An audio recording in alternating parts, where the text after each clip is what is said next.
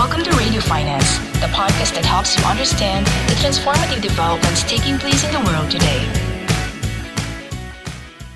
Welcome to the Asian Banker Radio Finance, the online broadcast platform that aims to enhance industry knowledge and understanding of critical issues that impact the sector today. We're happy to have uh, on our panel today Alicia Garcia Herrero, Chief Economist for Asia Pacific at French investment bank Natixis. She joined the bank in 2015 and beyond her work as an economist. She is an academic and has worked in Bruegel, a think tank based in Brussels. She is an adjunct professor at the Hong Kong University of Science and Technology and a senior fellow at Bruegel, and also a non-resident research fellow at Real Instituto Elcano. I would like to invite now Alicia to very briefly review the region's economic performance in 2019 before giving us an overview of where she sees the region in 2020, which country will do well and which countries will suffer, and the key themes or trends that will characterize the region in the year ahead. Alicia? Thank you very much. Thank you for the invitation. It's a pleasure to be here. I'm going to talk briefly about the Asia's outlook. It's obviously very difficult to figure out what the outlook will be, given that since we started the year, we've already had two major shocks. One was a geopolitical shock, Iran and um, U.S. attack on Iran and Iran's retaliation, and the second one is obviously the coronavirus, and and so far it's basically a China risk, but it could become a global or at least a nation risk. So on that basis, I just have to tell you that whoever thought 2020 would be absent of major shocks after a very, very volatile and hard to predict 2019, I have to say that 2020 looks already, and we're only, you know, basically going to the end of January looks already worse than 2020 in terms of, of uh, lack of predictability. So on that note, um, let me share with you our outlook uh, for 2020 for Asia.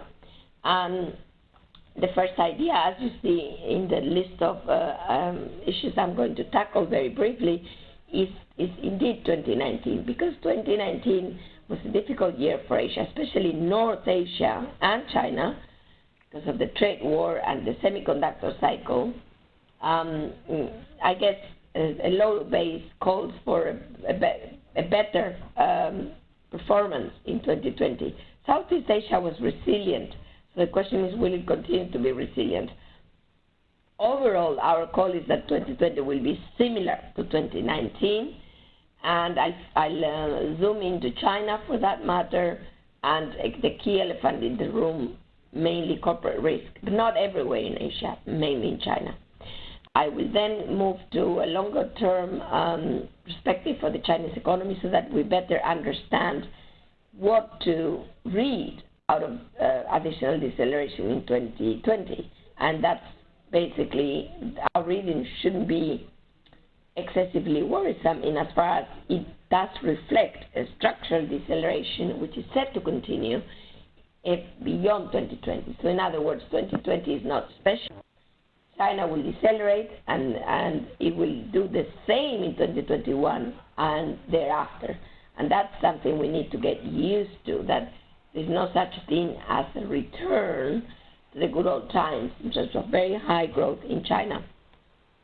Finally, to end on a positive note, I'll make some comments on offshoring to Southeast Asia and the idea being that because China is becoming increasingly expensive, the offshoring um, begins to happen and, and, and it's only going to get accelerated no matter the phase one deal. The phase one deal, first of all, keeps most of the tariffs, about 20, 30 billion.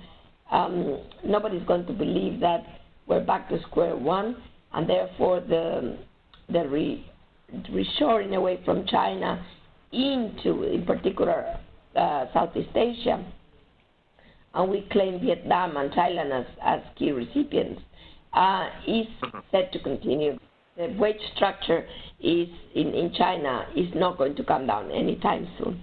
So if I don't have time to go through all of the slides, at least you have heard the key messages of the presentation. On that note, um, let me uh, go back to um, the first idea. Why was 2019 a, a bad year for Asia?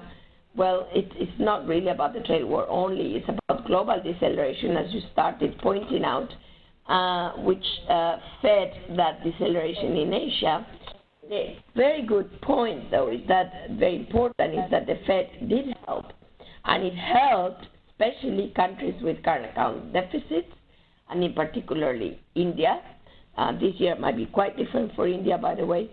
Um, Indonesia, so you see um, right there that these were the countries with the largest uh, interest rate cuts by their central banks, which means the Fed did help countries in Asia with larger current account deficits, India being the largest by far.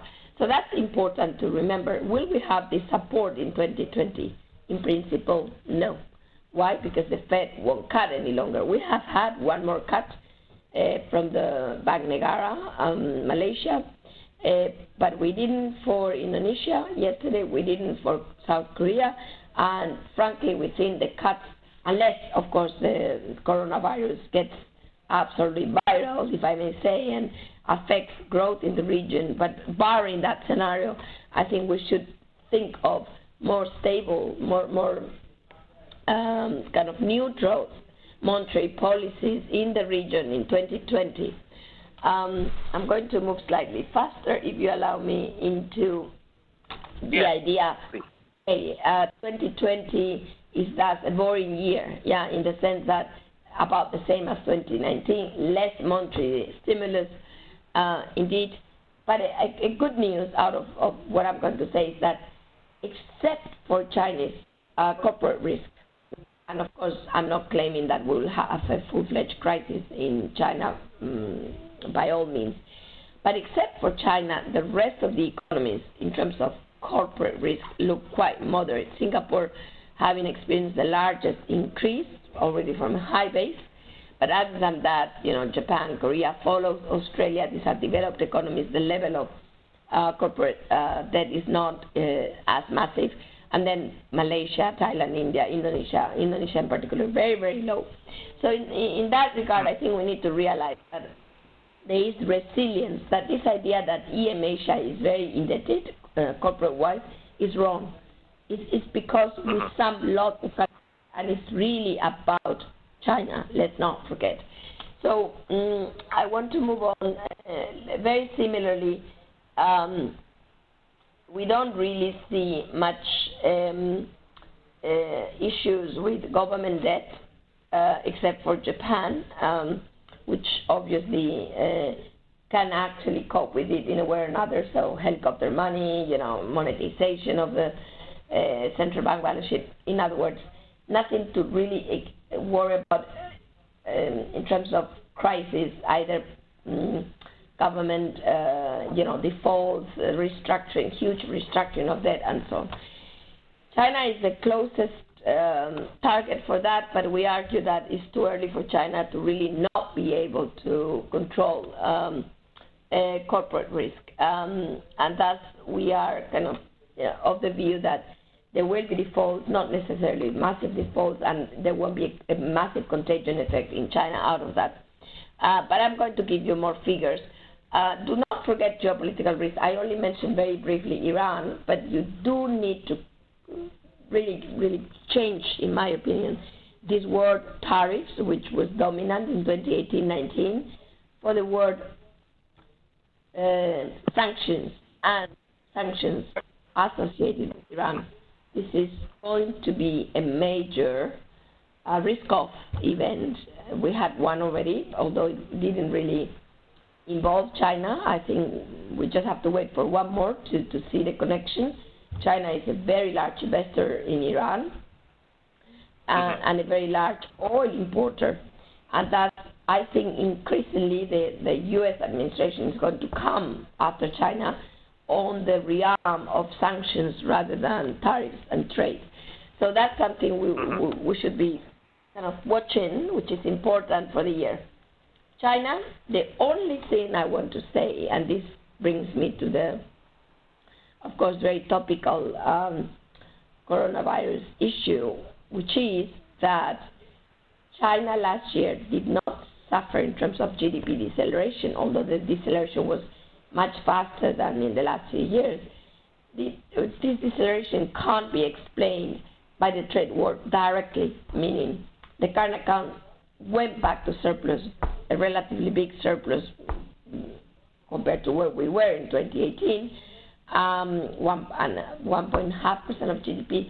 And why did it come back? Because China limited imports quite aggressively to counteract, even more than counteract, the reduction in exports.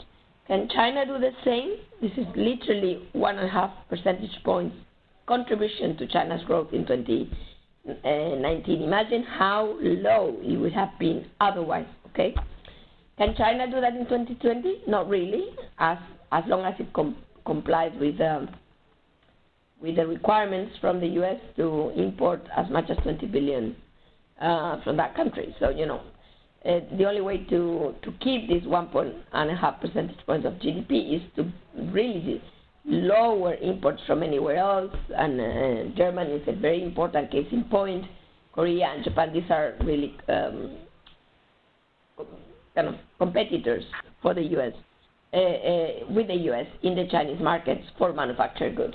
So in that regard, if China doesn't want to have major trading partners uh, upset about the deal, the phase one deal, it will have to reduce this um, surplus, which means that uh, to keep growth at a level um, consistent with the target uh, in the rejuvenation of the nation's rejuvenation plan, China needs to grow 5.7, and it, it doesn't have the support of external demand.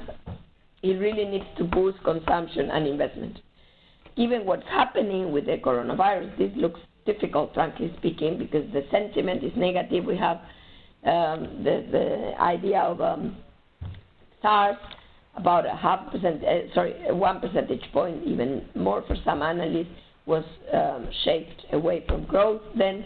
And remember, at that time, China was more of an export-driven economy rather than a consumption-driven economy. So, for the same type of shock, it can be worse now because of how much China depends on consumption and investment rather than um, external demand. So in that regard, it, China would need more stimulus to get to the very same uh, growth target. And this is something I wanted to highlight because, as I said, it's kind of in the making. I'm going to jump a little bit on the um, banking issues, or very briefly.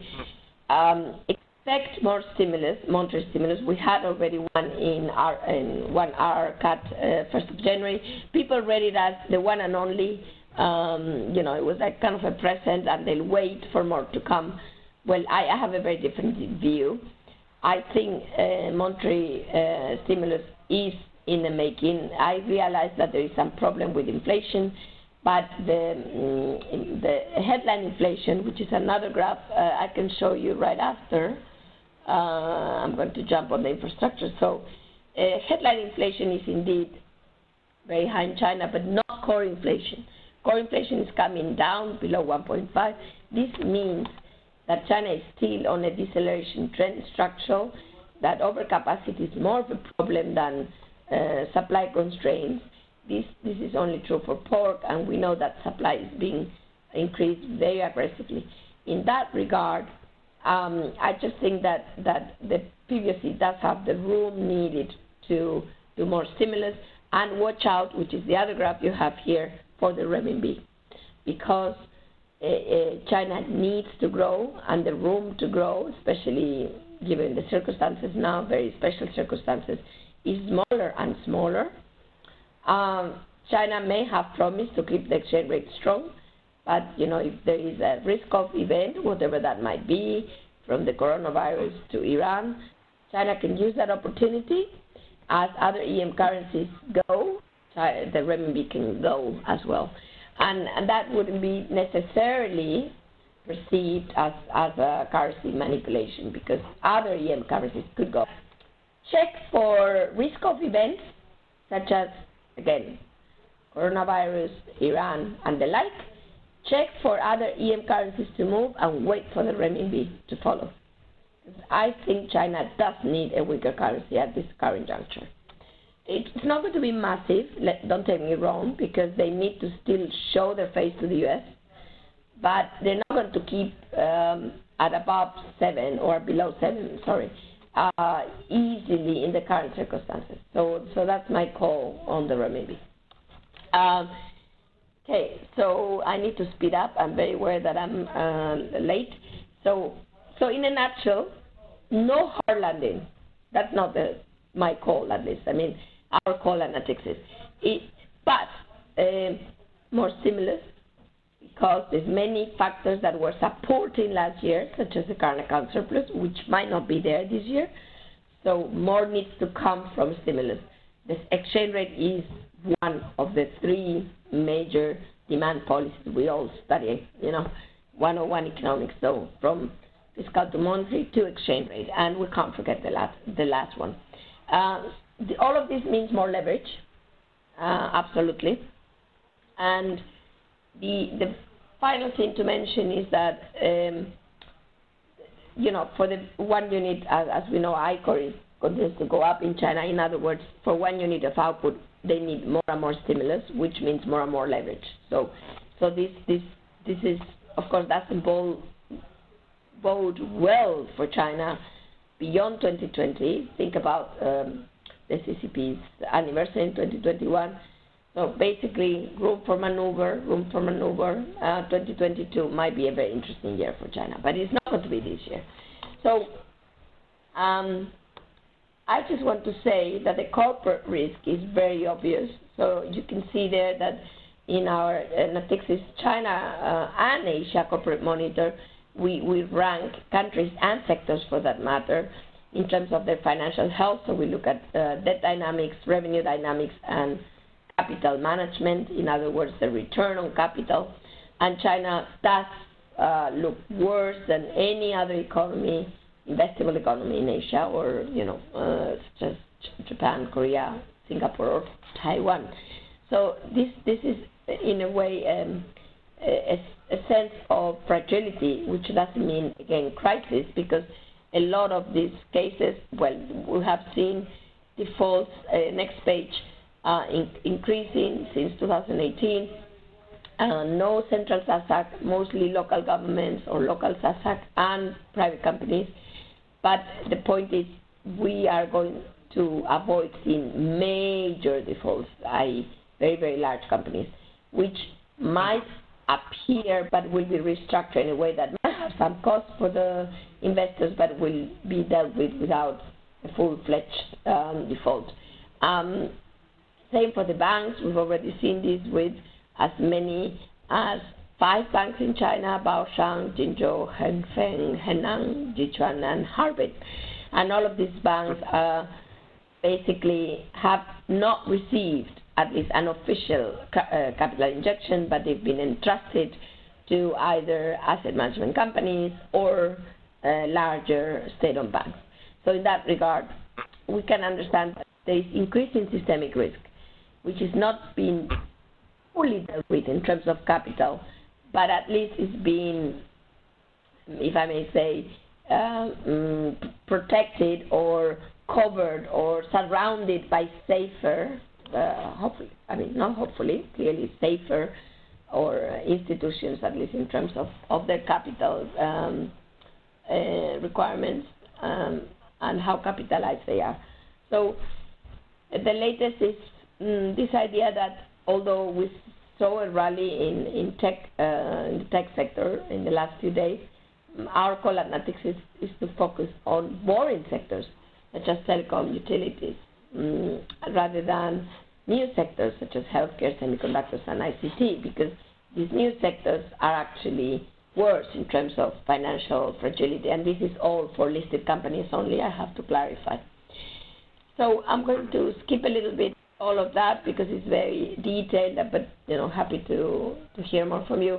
As for China's structural future, again, this slowdown that we're expecting all the way to 5.7 this year is just one more year of structural deceleration. And uh, as you know, if you're not convinced by that, you just need to look. I'm going to move all the way to the World Bank and the NDRC projections for growth in this very, very good uh, report called Innovative China, where they show very, very obviously, very bluntly, if I may say, that China will not grow above 1.7% from 2030 mm-hmm. to 40 without major reforms or, or, or at least with limited reforms. So that in itself, if, if, if we reach the 5.7, and yes, we achieve the nation's rejuvenation, we need to remember that this nation will not rejuvenate again in 10 years whatsoever, not even in 15. And this, mean, this means that by 2031, China will stop converging with the U.S. unless the U.S. engages in a massive crisis. Yeah, so uh, U.S. potential growth is above 1.7. So this is, in a way, I think what, what we, we need to realize is that this should help uh, put us in a different mindset about China. Uh, that mindset mm-hmm. needs to include that China won't be rich uh, by 2031. At least, I mean, as rich as not only Japan, but Korea or Germany. Or, so China will be a middle income or high middle income country with a mm-hmm. low growth uh, prospect. Um, and that's what China is going to be. It's not. I don't mean to say that will be terrible or anything like that, but but I think we need to kind of put China where it belongs in terms of growth uh, in a decade. In a decade, okay. Uh, and this is taking into account innovation, at least as much as possible, because total factor productivity in China has not increased. If not, it has actually decreased notwithstanding the massive increase in R&D, in in human capital in the last few years. Um, the reason might simply be that a lot of the innovation is, is debt driven. And, and you know, it, it, again, it's about ICOR, how hard it is to make uh, increases in total factor productivity when you have a debt driven process to create innovation and, and, and productivity very final word on Southeast Asia.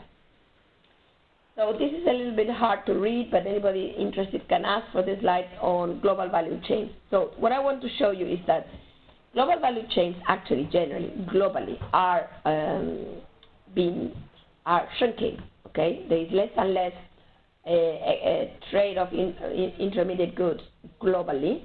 So in a way, I could say countries are becoming more localized, more local, this is true in Asia.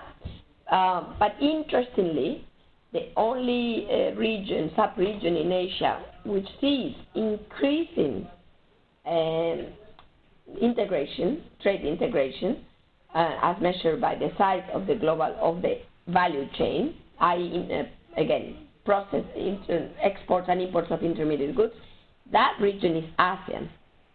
It's not China with the rest of Asia, it's ASEAN. So ASEAN has, in my humble opinion, a bright future because it's it, it, it's showing. At first, it's the region. I mean, it's received more FDI than China already in 2018. Even you know, even before this horror, year, horrible uh, year horrible like 2019. Even before that, China, mm-hmm. uh, ASEAN received more FDI than China. So I'm just saying, it, it, it seems to me that a story, a, kind of a bullish story. There you have the detail. Uh, South Korea, Taiwan, and Japan FDI into ASEAN increasing, and manufacturing worker monthly wage um, for China uh, increasing the fastest and already by far the highest in Southeast Asia.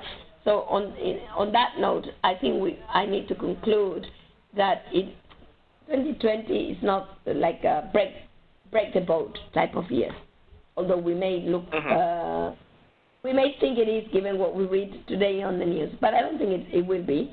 It will be another difficult year and another difficult year for China, and rightly so because in a way China would have to accept this more easily or more comfortably this structural deceleration that is unavoidable.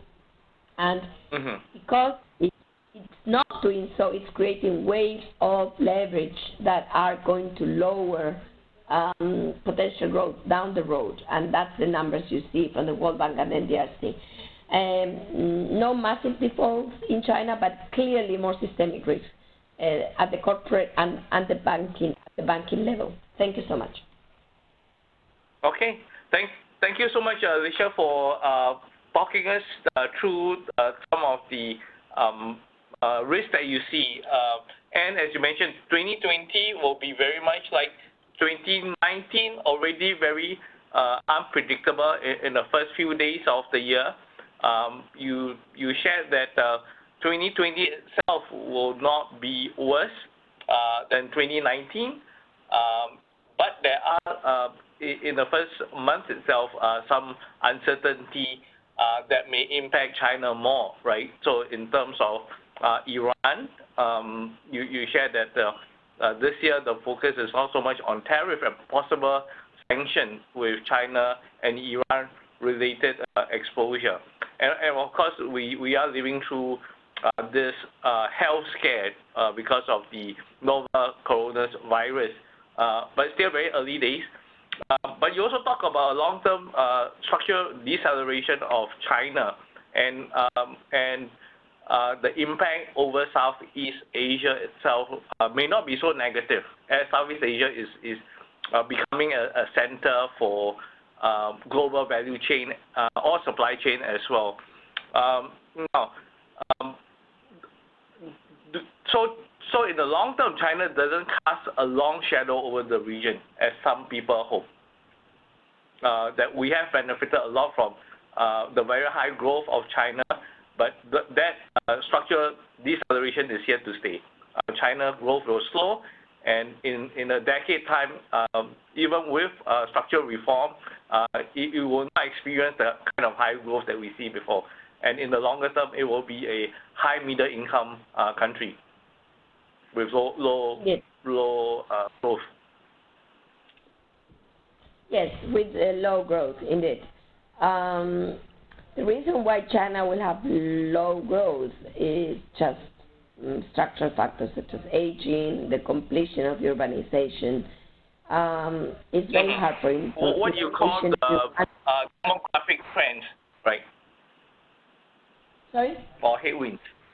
Or what you describe as uh, demographic uh, headwinds that uh, the country faces. Yes, yes. Demo- demographic headwinds the completion of urbanization. Because, you know, for example, uh, Thailand has demographic headwinds, but urban, urbanization is not completed. Mm-hmm. You know, there are ways in which you can create more labor force. I mean, many. One is, of course, the the participation, uh, you know, female uh, lab, uh, participation in the labor force. This is Japan. Then you can have Thailand way, which could be, you know, like urbanize um, the agro, or uh, the kind of the rural areas, which brings growth. Um, some might simply be through migration, immigration.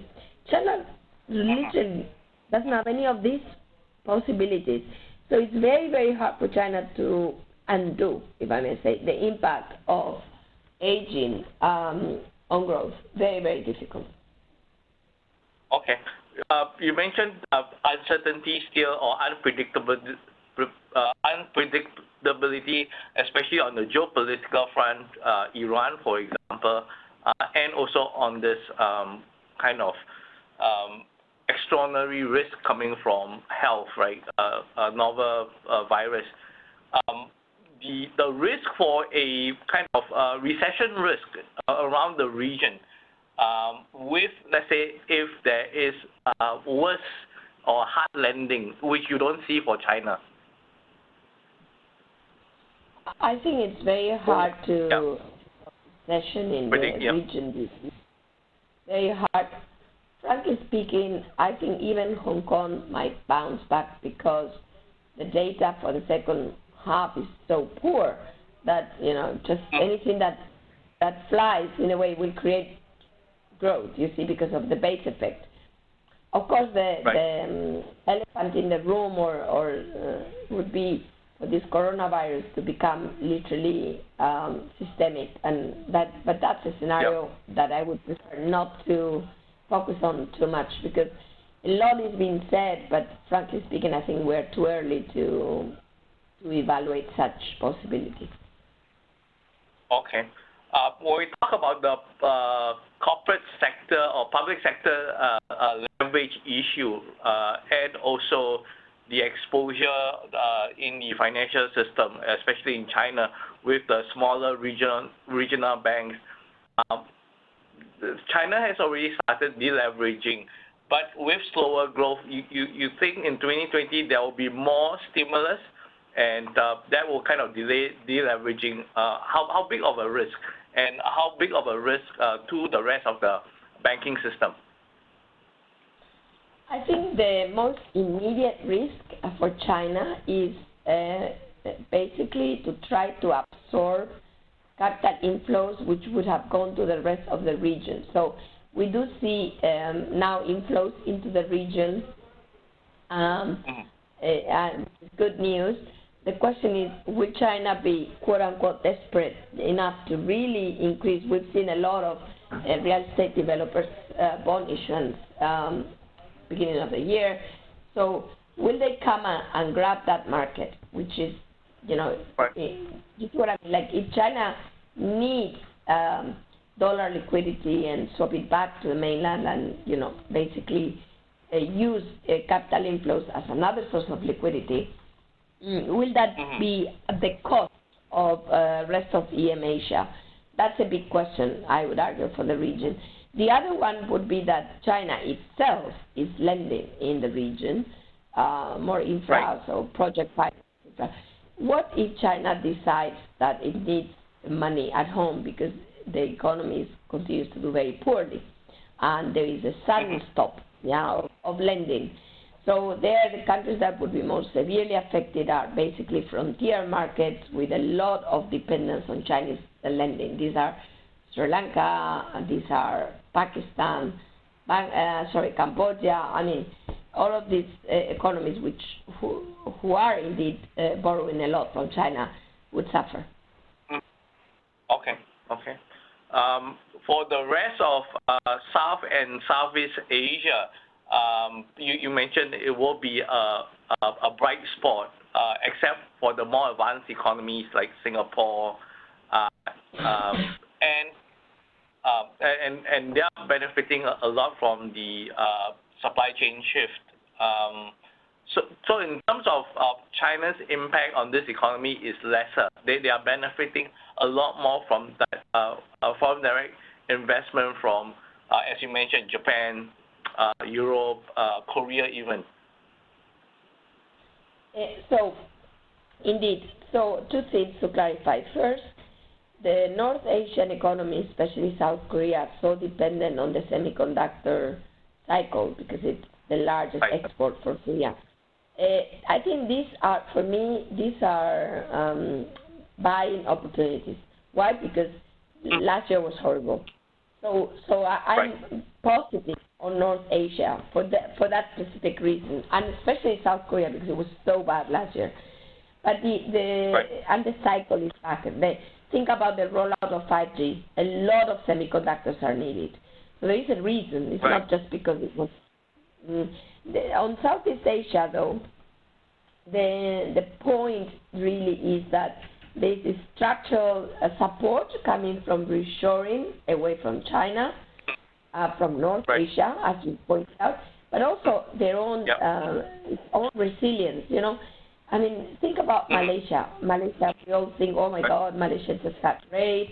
Malaysia has huge mm. um, uh, political risk.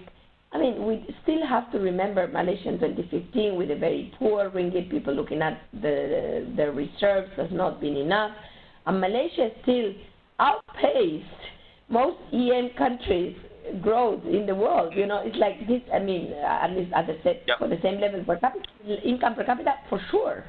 I mean, Malaysia uh, grows double um, what Mexico grows every year. So, so Southeast Asia is very, very resilient. We may argue it's very dependent on China, but again, Malaysia 2015 with a very low oil price, with with right. a very poor China uh, Chinese economy performance, did well. We can't forget that. And we, you know, even Indonesia last year hovering around five, Philippines 6.2, third quarter. I mean, these are very good data points in terms of growth. Why? Very simply, because the Philippines, although we may say it's very influenced by China, yes, on the short term financial market, but growth comes from its domestic demand, which now is not only consumption, as it used to be, but it's also infrastructure investment, the build, build, build story. And that's not going to stop anytime soon. Uh, meaning the the, the, the, the, very, how would I say, the insulation. Um, I know it looks a little bit exaggerated, but frankly speaking, some countries out there, including Australia, are more dependent on China than Southeast Asian economies, believe it or not. So okay. this is the important uh, mes- mm, message I want to give, that I am okay. uh, positive Southeast Asia in relative terms, even if China does poorly. Okay, because as a region, Southeast Asia uh, has got quite a big population as well uh, to support consumption and infrastructure development for the future, right? as a as a uh, economic uh, bloc. Indeed, indeed. Okay. Uh, as I mentioned in in our uh, data, the degree of trade integration is only increasing within ASEAN yes. and excluding China.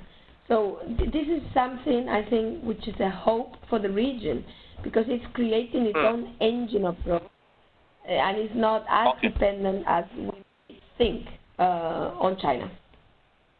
If we look at South Asia, when uh, um, India itself, it, India kind of underperformed in terms of in terms of growth uh, because of demonetization, because of its uh, legacy debt issue in the banking system, um, and you know it, is also going through reform.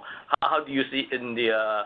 Um, and you know Sri Lanka, Bangladesh, they all have got uh, uh, a pretty bad uh, legacy uh, debt issues. Yes. So unfortunately, the story of South Asia is a bit different, especially India, for two reasons. Um, uh, first, uh, I mean, the, the building story, and, and in particular manufacturing, uh, investment in manufacturing is still lagging behind. The supply of goods is limited, um, which makes inflation, uh, as we see now, above seven, uh, very easy to come when liquidity very easy to be generated when liquidity is ample. And I already showed that um, the RBI cut rates quite aggressively, uh, following basically doubling nearly what the Fed did. And, and in 2018, so uh, uh, 19, sorry. So, so basically, I think India is a little bit of a of a different story. Um, the cut in rates comes from the fact that the transmission mechanism wasn't working. Why? Because, as you rightly point out, both bank and non-bank financial institutions were saddled with NPLs. There was this news today on uh, Yes Bank. I mean, it, it looks like the cleanup, the cleaning up has not been finalized, and therefore even that the economy is slowing down and, and uh, you know, you have this very important issue on the banking sector, I think it's going to take a while for India to to be kind of the engine of the Asia of Asia's uh, growth um, in, in in 2020. I, I don't see that in 2020. I'm underwhelmed by India's prospects in 2020. This is especially the case if oil prices shoot up which might happen in the event of new uh, Iran uh, standoff. Okay. On that note, uh, we want to thank you, Alicia, for your insights and analysis, and we hope that our audience have also found this session insightful and useful. Uh, if you are interested to find out uh, more of the outlook for the uh, region, uh, please go to the Asian Banker website and you can download uh, an issue of the Outlook for 2020 report. And we have um, Alicia also and Natixis's analysis covered in that issue. And if you are interested to register for upcoming radio finance sessions um, on the next uh, critical issues that impact the industry, uh, please do visit the, the website as well. And you can also download um, session recording from past uh, radio finance sessions. So until the next event, we wish you all a good day. Thank you. Thank you for listening to Radio Finance. For more content, visit the Asian Banker website and follow us on social media.